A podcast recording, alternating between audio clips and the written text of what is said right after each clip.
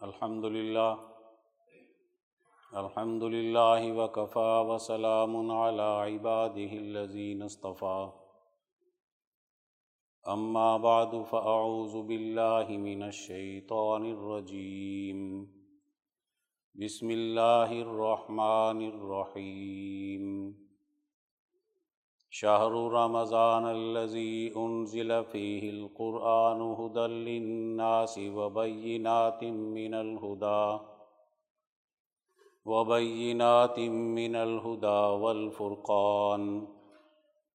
وقال الله تبارك وتعالى هو الذي أرسل رسوله بالهدى ودين الحق ليظهره على الدين كله.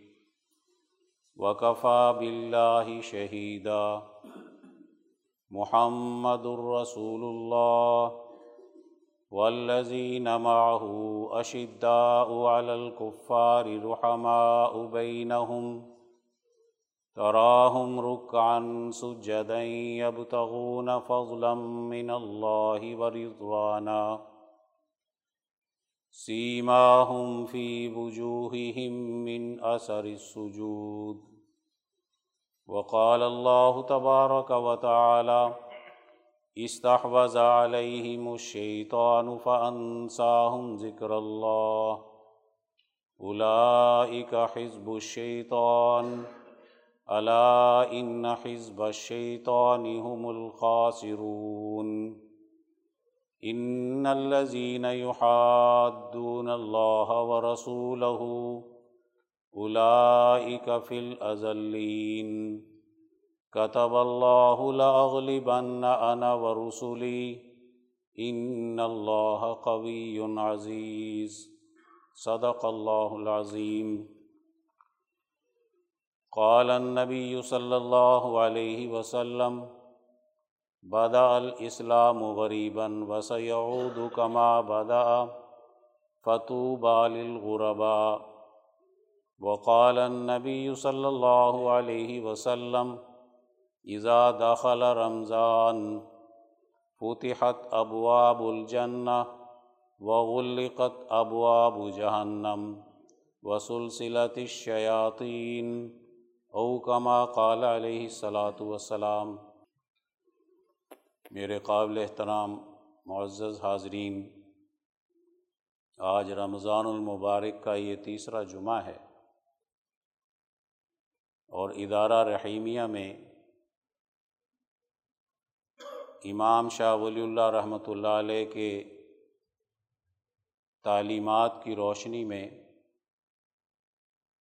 علماء ربانی کی تعلیمات کی روشنی میں اس ادارے میں رمضان المبارک کا اہتمام کیا جاتا ہے۔ اس ادارے میں رمضان المبارک کا صحیح تعارف، اس کی افادیت، اس کی روحانیت، مستقبل میں اس کے ذریعے سے انسانی سوسائٹی میں ایک اچھا کردار کیسے ادا کیا جا سکتا ہے، ان سب پر تعلیم اور تربیت کی جاتی ہے۔ آج سب سے زیادہ اہم چیز اس یہ ہے کہ ہم دین اسلام کو اس طرح پیش کریں کہ دنیا اس کو اپنے لیے رحمت سمجھے۔ دین اسلام پر چل کر دنیا اپنی دنیا بھی اچھی بنائے۔ اور اپنی آخرت بھی اچھی بنائے۔ امام شاہ ولی اللہ رحمۃ اللہ علیہ فرماتے ہیں، دین اسلام کے دو راستے ہیں۔ دو راستوں کا مجموعہ ہے دین اسلام۔ ایک اقترابات، اللہ تعالیٰ کا قرب حاصل کرنا، اور ایک ارتفاقات۔ اپنی اجتماعی زندگی کو تعاون باہمی کے اصول پر تشکیل کرنا اور گزارنا۔ دین اسلام اخترابات کا جب تعارف کراتا ہے تو اس کا مطلب یہ ہوتا ہے کہ ہم ایسے طریقے سے زندگی گزاریں جس سے ہمارا اللہ سے تعلق مضبوط قائم ہو جائے۔ اللہ سے ہماری مناسبت پیدا ہو جائے۔ ہم اللہ تعالیٰ کے اخلاق کا نمونہ بن جائیں۔ تخلق بھی اخلاق اللہ۔ ہم میں کمالات الہی کا عکس پیدا ہو جائے۔ کمالات ہم میں آ جائیں۔ ہم میں اللہ تعالیٰ کے اوصاف منتقل ہو جائیں۔ جس کے ذریعے سے ہم اللہ تعالیٰ کا نائب اور خلیفہ بن کر اس دنیا میں بہترین کردار ادا کر سکیں۔ اقتراب اللہ اسی چیز کا نام ہے کہ ہم میں اللہ تعالیٰ سے خاص تعلق مضبوط ہو، محض زبانی کلامی نہ ہو۔ اللہ سے مضبوط تعلق، اس کے کمالات، اس کی صفات کے ساتھ قائم ہوتا ہے۔ اس کے کمالات اور اس کی صفات کا عکس اور تجلی جب انسان کے باطن میں آتی ہے، تو یہ نائب اور خلیفہ ہونے کا جو تقاضا ہے اس کی اہلیت اپنے اندر پیدا کرتا ہے۔ اللہ تعالیٰ کا قرب حاصل کرنے کے جو ذرائع ہیں، وہ نظام عبادات ہے نماز ہے، روزہ ہے، حج ہے، زکوٰۃ ہے۔ یہ وہ نظام اور سسٹم ہے کہ جب دل سے نماز پڑھی جائے دل سے روزہ رکھا جائے، دل سے زکوٰۃ ادا کی جائے، حج کیا جائے۔ تو یہ اتنے اونچے ذرائع ہیں کہ انسان کا خاص تعلق اللہ تبارک و تعالیٰ کے ساتھ پیدا کر دیتے ہیں۔ انسان کی مناسبت اللہ سے سب سے زیادہ ہوتی ہے۔ اگر نماز غفلت کی نہیں ہے بیداری کی ہے، قلب اللہ کی طرف ہے، روحانیت اللہ کی طرف ہے، روحانی کمالات حاصل کرنا چاہتا ہے۔ اور نماز اس طرح پڑھتا ہے جیسے نبی کریم صلی اللہ علیہ وسلم نے قانون شریعت دے کر ہمیں بتائی۔ اس کے فرائض کی پابندی کرتا ہے رکو سجدے درست کرتا ہے۔ اہتمام کے ساتھ کرتا ہے۔ قرآن حکیم کی تلاوت توجہ سے کرتا ہے۔ فرائض، واجبات، مستحبات، سنن مقروحات ان سب کا اسے پورا خیال رکھتا ہے۔ تو یہ نماز اس کے لیے معراج ہے۔ معراج اللہ کے قرب کا سب سے اونچا مقام ہے۔ سب سے اعلیٰ مقام ہے۔ تو معراج کا یہ تحفہ بھی ہے نماز۔ اللہ کا قرب حاصل کرنے کا سب سے بہترین ذریعہ یہ نماز ہے۔ روزہ ہے۔ روزہ تزکیہ باطن میں بڑا بنیادی کردار ادا کرتا ہے۔ کھانے پینے سے انسان کی حیوانی خصلتیں بڑی غالب رہتی ہیں۔ شہوانی خصلتیں غالب رہتی۔ جس کی وجہ سے انسان خواہشات نفسانی کا غلام بنتا ہے۔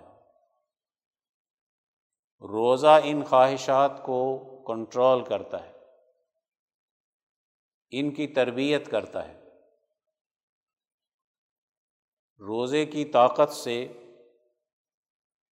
کھانے پینے کی وجہ سے جو بے اعتدالی یا بد اخلاقی پیدا ہو سکتی ہے۔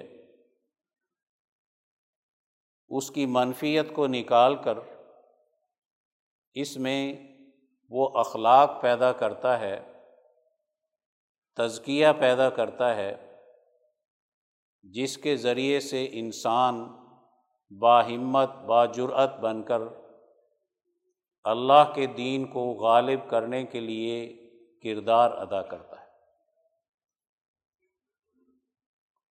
رمضان المبارک وہ مہینہ ہے جس میں قرآن حکیم نازل ہوا۔ اور قرآن حکیم کا نزول اس بات کا اعلان تھا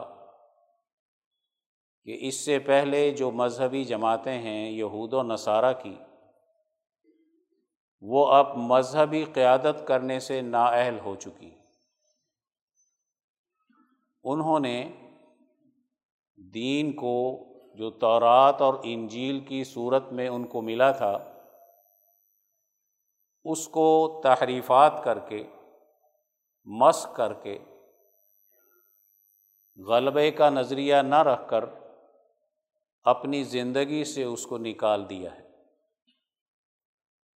ان میں بڑی بیماریاں پیدا ہو گئی لالچی ہو گئے حریث ہو گئے، بخیل ہو گئے، عداوت پسند ہو گئے، دشمنی پسند ہو گئے۔ ان کے اندر دنیا غالب آ گئی، جرأت اور ہمت ختم ہو گئی۔ وہ حق و باطل کو ملا کر پیش کرتے ہیں۔ حق کے غلبے کا نظریہ ختم ہو گیا۔ لہٰذا اب یہ قومیں یہ ملتیں دنیا کی قیادت کی اہل نہیں رہی۔ اب قیادت بدلنی ہے۔ اب دنیا میں ایک نیا انقلاب آئے گا۔ نئی قیادت پیدا ہوگی۔ نئے نظام تشکیل دیے جائیں گے۔ نئے دنیا کے اندر ایک ترقیات کا دور کھلے گا۔ فرسودہ سسٹم ٹوٹ جائیں گے۔ فرسودہ تمدن ٹوٹ جائیں گے۔ ظالمانہ سیاست اور معیشت کا خاتمہ ہوگا۔ کفر و شرک کی بنیاد پر جو بت پرستی ہے، عقائد کی خرابی ہے، وہ سب کے سب ختم ہو جائیں گے یا مغلوب ہو جائیں گے۔ گویا ایک دنیا نئی کروٹ لے گی نشت ثانیہ ہوگی۔ اگلے دور میں داخل ہوگی۔ اگلے دور میں داخل ہونے کی بنیاد یا قرآن حکیم ہے اور یا رمضان المبارک کا یہ مہینہ ہے۔ جس نے بہت بڑا انقلاب پیدا کرنا ہے، بڑی تبدیلی پیدا کرنی دنیا کے اندر سے ظلم مٹانا ہے۔ اس لیے اب یہ مہینہ بڑا خوشی کا مہینہ ہے۔ تزکیے کا مہینہ ہے۔ قیادت کا مہینہ ہے اور قیادت صحیح ہو تو عزت ہے، افتخار ہے، وقار ہے۔ یہی وہ بنیاد ہے جس کا تعلق اللہ تعالیٰ کے نائب اور خلیفہ ہونے کے اعتبار سے اللہ تعالیٰ کا قرب حاصل کرنا، اس کی رضا حاصل کرنے کے ساتھ ہے۔ تو روزے کی خاص روح ہے انقلاب کے ساتھ۔ اور انقلاب کی طاقت انسان کا ذہن کھول دیتی ہے شرح صدر کر دیتی ہے قلب میں ہمت اور جرت پیدا کر دیتی ہے، علوم کی بارش اس پر ہوتی ہے، رحمت خداوندی اس کی طرف متوجہ ہوتی ہے۔ تو جس انسان کے اندر انقلاب کے جذبے سے قرآن حکیم کی تلاوت ہو، روزہ رکھا ہوا ہو، نماز پڑھتا ہو، ذکر اللہ کرتا ہو، اہل اللہ کی صحبت میں بیٹھتا ہو، یقیناً اس کے اندر جو اللہ تعالیٰ کی خاص کمالات ہیں، اس کی خاص صفات کا عکس ہے، رحمت ہے، شفقت ہے، محبت ہے، وہ اس کے اندر منتقل اس مہینے میں ہوتی۔ ہے عادات بدل جاتی ہیں۔ کھانے پینے کا ذوق و شوق کم ہو جاتا ہے۔ شہوات کنٹرول میں آ جاتی ہیں۔ جسم مغلوب ہوتا ہے اور روحانیت اور ملا کی صفات اس کے اندر غالب آنے کا یہ سیزن ہے۔ یہ موسم بہار ہے۔ تو گویا جب روزہ رکھا جاتا ہے اور رمضان المبارک کے معمولات کیے جاتے ہیں، تو ہمیں غلبہ دین کا انقلاب کا نظریہ سامنے رکھ کر اپنے رمضان المبارک کو گزارنا چاہیے۔ اللہ تعالیٰ کا قرب حاصل کرنے کے لیے اللہ تعالیٰ نے حج کا پورا ایک نظام اور سسٹم دیا ہے، وہ انٹرنیشنل شعور ہے۔ انٹرنیشنل عبادت ہے۔ وہ عالمگیر ہے، انسانیت گیر ہے۔ وہ دین حنیف کا مرکز ہے۔ دین حنیف جو دنیا میں سابقہ جتنے بھی ادیان تھے، اقوام تھی، ان کی رجت پسندانہ اور ظالمانہ رویوں کے مقابلے پر ایک ترقی کا نظام دینے کا نام ہے۔ دین حنیف پر تو موسا علیہ السلام آئے ہیں۔ دین حنیف پر عیسیٰ علیہ السلام آئے ہیں۔ دین حنیف پر نبی کریم صلی اللہ علیہ وسلم اس کی دعوت دے رہے ہیں۔ یہ وہ مرکز ہے جس نے انٹرنیشنل سطح پر کیسر و کسرا کے ظالمانہ نظاموں کا خاتمہ کر کے ابراہیم کی تعلیمات کو غالب کرنا ہے۔ اس نے ایرانیوں کے ظالمانہ نظاموں کا خاتمہ کر کے عدل کے غالب کرنے کا ذریعہ بننا ہے۔ اس نے رومیوں کا خاتمہ کر کے رومی سسٹم کا، اس کی جگہ پر دین کو غالب کرنا ہے۔ اس نے ہندوستان، چائنا، ایشیا، افریقہ میں جا کر اپنے نظام تمدن کو غالب کرنا ہے۔ حج کا انٹرنیشنل اجتماع پوری دنیا کا شعور دیتا ہے۔ جس نے حج صحیح روح کے ساتھ کر لیا، قرب الہی میں اللہ تعالیٰ کا قرب حاصل کرنے میں اس سے اونچا مقام اور کیا ہو سکتا ہے؟ ایسے ہی زکوٰۃ ہے۔ زکوٰۃ کے نظام کے قائم ہونے سے مال کا بخل ختم ہوتا ہے۔ حرس انسان میں بڑی ہوئی ہوتی ہے، وہ ختم ہوتی ہے۔ غریبوں، یتیموں، مسکینوں کی ہمدردی پیدا ہوتی ہے۔ مظلوم انسانیت کی مدد کا سلسلہ پیدا ہوتا ہے۔ زکوٰۃ بہت بڑی روحانیت اپنے ساتھ رکھتی ہے۔ یہ بنیادی طور پر چار چیزیں، نماز ہے، روزہ ہے، حج ہے، زکوٰۃ ہے۔ اگر یہ اپنی روح کے ساتھ ہم ادا کر لیتے ہیں، تو ہم اللہ اختراب اللہ کے اعلیٰ مقام تک پہنچتے ہیں۔ ایک یہ راستہ ہے۔ دوسرا راستہ، نظام تمدن کا ٹھیک ہونا ہے۔ ارتفاقات کا ٹھیک ہونا ہے۔ شاہ ولی اللہ صاحب نے فرمایا، اجتماعی نظام تمہارا ٹھیک ہونا چاہیے۔ اگر تمہارے تمدن میں طبقات آ گئے، تمہارا نظام تمدن ایک دوسرے کے ساتھ تعاون نہیں کرتا، ایک دوسرے کے ساتھ میل ملاپ پیدا نہیں کرتا، تمہارا شہری نظام، تمہارا مدنی نظام، تمہارا قومی نظام اگر تعاون باہمی کے اصول پر نہیں ہے، تو اس کا مطلب یہ ہے کہ ایک بہت بڑے انقلاب کی ضرورت پیش آ رہی ہے۔ نظام تمدن دو طرح کے ہوتے ہیں۔ ایک نفسانی خواہشات کے تابع ہو کر تمدن بنایا جاتا ہے۔ جیسے ایرانیوں کا تھا، رومیوں کا تھا، ان کا تمدن طبقات بھی تھا اور ساتھ ساتھ نفسانی خواہشات پر تھا۔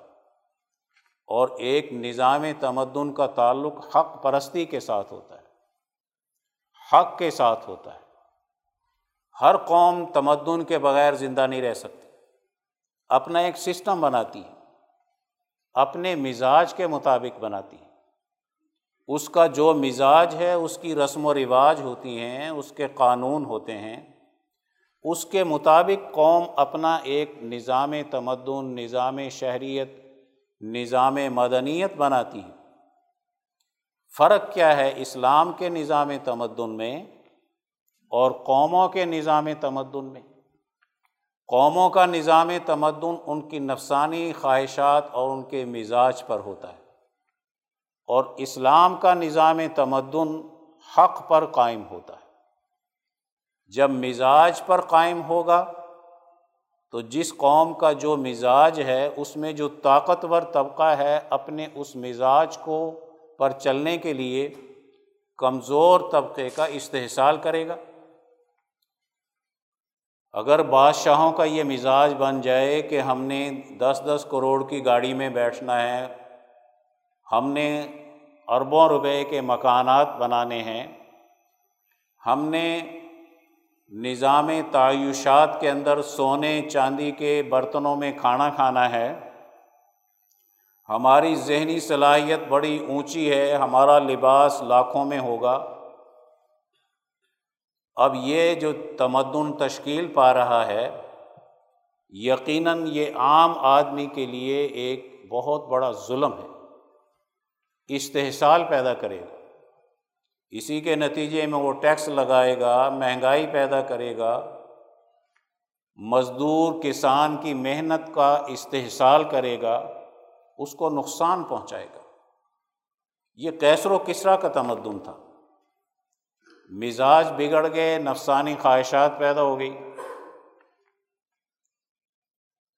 جب اجتماعی نظام ٹھیک کرنا ہے اور حق پر قائم کرنا ہے، تو پھر ہم نے اپنے اندر جہاں عبادات کے صحیح ادا کرنے کی مہارت پیدا کرنی ہے، عبادات کو صحیح کرنے پر ایک نظام اور سسٹم کے تحت چلنا ہے۔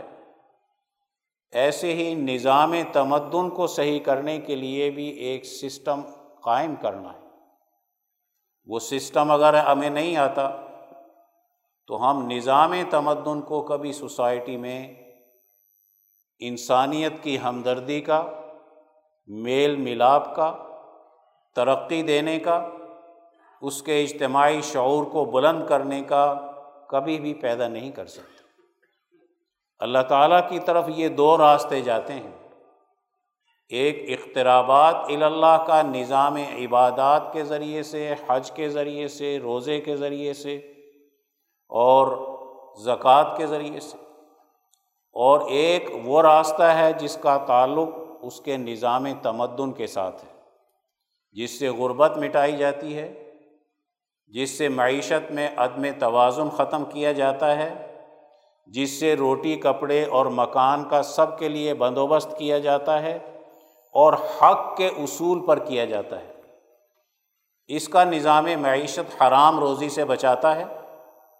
حلال روزی کی طرف لے کر آتا ہے تو کھانے پینے کا وہ نظام، جس کا تعلق انسان کی صحت کے ساتھ ہے، اس کے جسم کے ساتھ ہے، اس کو درست کرنے کا ایک پورا سسٹم دیا جاتا ہے۔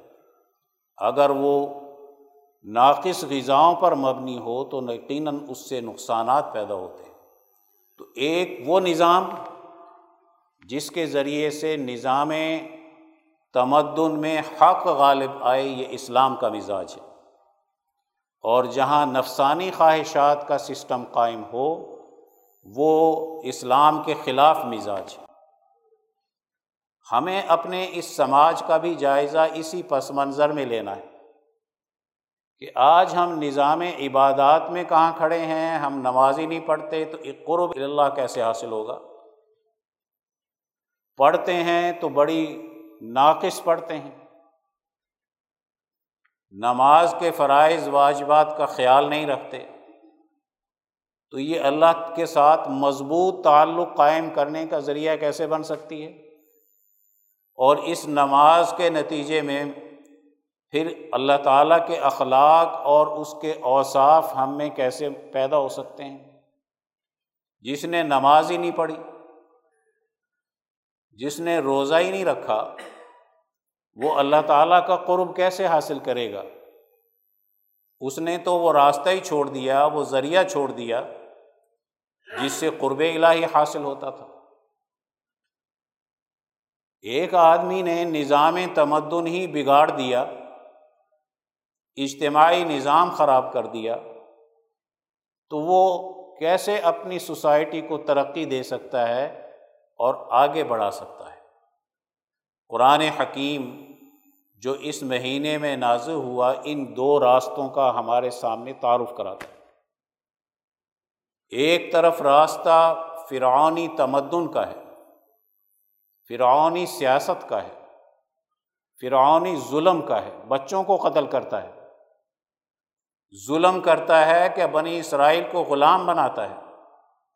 ان کو معاشی طور پر استحصال کر کے ترقی سے محروم کرتا ہے۔ نہ سیاست سے ہی کرتا ہے، نہ معیشت سے ہی کرتا ہے، نہ آزادی کا تحفظ کرتا ہے، نہ نظام تمدن درست بناتا ہے، غلط بناتا ہے۔ قرآن حکیم میں مثال دی گئی ہے، بڑی زبردست۔ قرآن حکیم اس چیز کو بیان کرتا ہے کہ ایک صورت ہے، صورت عنکبوت، جس کو مکڑی کہتے ہیں۔ قرآن حکیم میں اللہ تعالیٰ کہتے ہیں، مکڑی ایک جالا بناتی ہے، بڑا کمزور ہوتا ہے، اس کے تھوک سے بنتا ہے۔ اس مکڑی کا یہ جالا بنانے کا بنیادی مقصد یہ ہوتا ہے کہ اس میں کوئی کیڑا مکوڑا آئے گا، وہ پھنس جائے گا اور میں اس کو اپنی غذا بناؤں گی۔ گویا وہ کیڑے مکوڑوں کو پھنسانے کے لیے اپنی غذا کا ایک خاص طریقہ اختیار کرتی ہے، مکڑی اپنا جالا بنتی ہے۔ قرآن حکیم کہتا ہے، سب سے زیادہ کمزور گھر جو ہوتا ہے یہ مکڑی کا ہوتا ہے، وہ ان نہ اوہن البیوت لبئی طلان کبوت دوسرا درجہ کیڑی کا ہوتا ہے، نمل کا ہوتا ہے۔ صورت نمل بھی اس میں آتی ہے۔ یہ بھی اپنی روزی کماتی ہے، لیکن محنت کرتی ہے۔ اپنے ڈسپلن کے ساتھ چلتی ہے۔ سردی کا موسم آنا ہو تو اپنی خوراک کو دور سے جا کر جمع کرتی ہے۔ مشقت کا راستہ اختیار کرتی ہے۔ اور اپنی خوراک کو اپنے مشکل وقت کے لیے ذخیرہ کر کے رکھتی اس کا نظام تمدن، اس کا نظام معیشت، مکڑی کے جالے کی نسبت بہت زیادہ بہتر ہوتا ہے اچھا ہوتا ہے۔ لیکن یہ آئیڈیل نہیں ہوتا۔ تیسری چیز قرآن حکیم بیان کرتا ہے شہد تیار کرنے والی، جس کو مکھی کہا جاتا ہے، نحل سے تعبیر کرتے ہیں۔ مکھی پورا ایک نظام رکھتی ہے، اس کا امیر بھی ہوتا ہے، اس کا سکورٹی کا سسٹم بھی ہوتا ہے۔ اس کے ماہرین معیشت تعمیرات بھی ہوتے ہیں، بڑا اچھا اس کا چھتا بناتے ہیں۔ اس کے امیر کے تحت سارا عسکری نظام بھی چلتا ہے، غذائی نظام بھی چلتا ہے، تعمیرات کا بھی چلتا ہے۔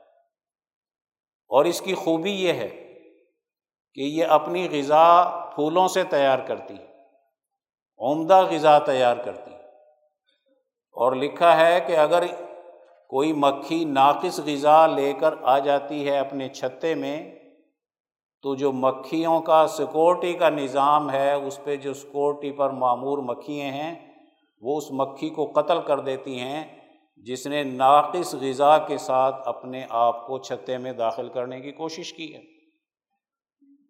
ایک خالص وہ شف، غذا جس کو ہم شہد کہتے ہیں۔ اس کا ایک بہترین نظام اللہ تعالیٰ نے شہد کی مکھی کے ذریعے سے ہمارے سامنے ایک پوری صورت میں بیان کیا ہے۔ اور اس کے نتیجے میں جو ہمیں غذا حاصل ہوتی ہے، قرآن حکیم میں اللہ تعالیٰ فرماتے ہیں کہ فی ہی شفاء الناس اس میں لوگوں کے لیے شفا ہوتی ہے۔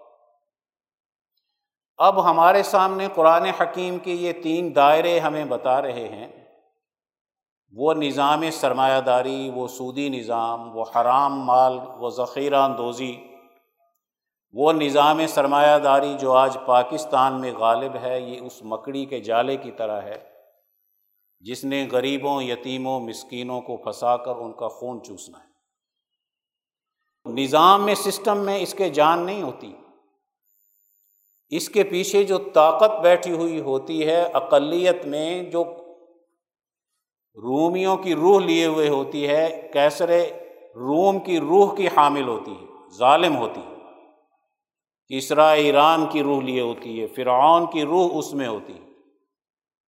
وہ اس جالے کو بنتے ہیں اور اس جالے میں عوام الناس کا استحصال کر کے ان کی محنت کو نقصان پہنچا کر اس کے سسٹم کے ذریعے سے پوری انسانیت کا نظام تبدن تباہ و برباد کر کے رکھتے ہیں۔ اس اس کا اجتماعی نظام توڑ دیتے ہیں۔ اگر اس کے مقابلے پر کوئی سوشلسٹ نظام آتا ہے اور اس سے بہتر اپنے آپ کو ثابت کرتا ہے، اس کا توڑ یا رد عمل بن کر آتا ہے، اس کا دائرہ بھی بڑا محدود ہوتا ہے۔ دین اسلام جس نظام تمدن کا تعارف کراتا ہے، وہ شہد کی طرح ہوتا ہے۔ وہ اس مکھی کی طرح ہے جس پر اللہ تعالیٰ کہتے ہیں وہ اوحا ہم نے اس پر وہی کی ہے۔ مکھی پر بھی وہی آتی ہے۔ اس کے ذریعے سے جو دنیا میں ایک نظام تمدن ہم نے غذائیت کا قائم کیا ہے، یہ سب سے عمدہ ہے اور سب سے اعلیٰ ہے۔ اگر آج ہم دین اسلام کے مقابلے پر دوسرے نظام ہائے تمدن کو دیکھتے ہیں تو ہمیں یہی نظر آتا ہے کہ وہ سب یا ناقص ہیں یا انسانیت کے لیے نقصان کا باعث ہوتے ہیں۔ قرآن حکیم کی تعلیمات ہمیں یہ بتاتی ہیں کہ ہم اس تمدن کے حامل بنیں جس کے ذریعے سے لوگ بیمار نہ ہوتے ہوں، ان کی غذائیں درست ہوں، بیماریوں کا علاج ہو، شفا سے ہی ہو۔ جس کے ذریعے سے بھوک اور افلاس نہ پیدا ہو، جس کے ذریعے سے محنت سے کمائے ہوئی دولت کو لوٹا نہ جاتا ہو، جس کے ذریعے سے انسانیت کو غربت کے عذاب میں مبتلا کر کے ہزاروں جرائم میں مبتلا نہ کیا جاتا ہو۔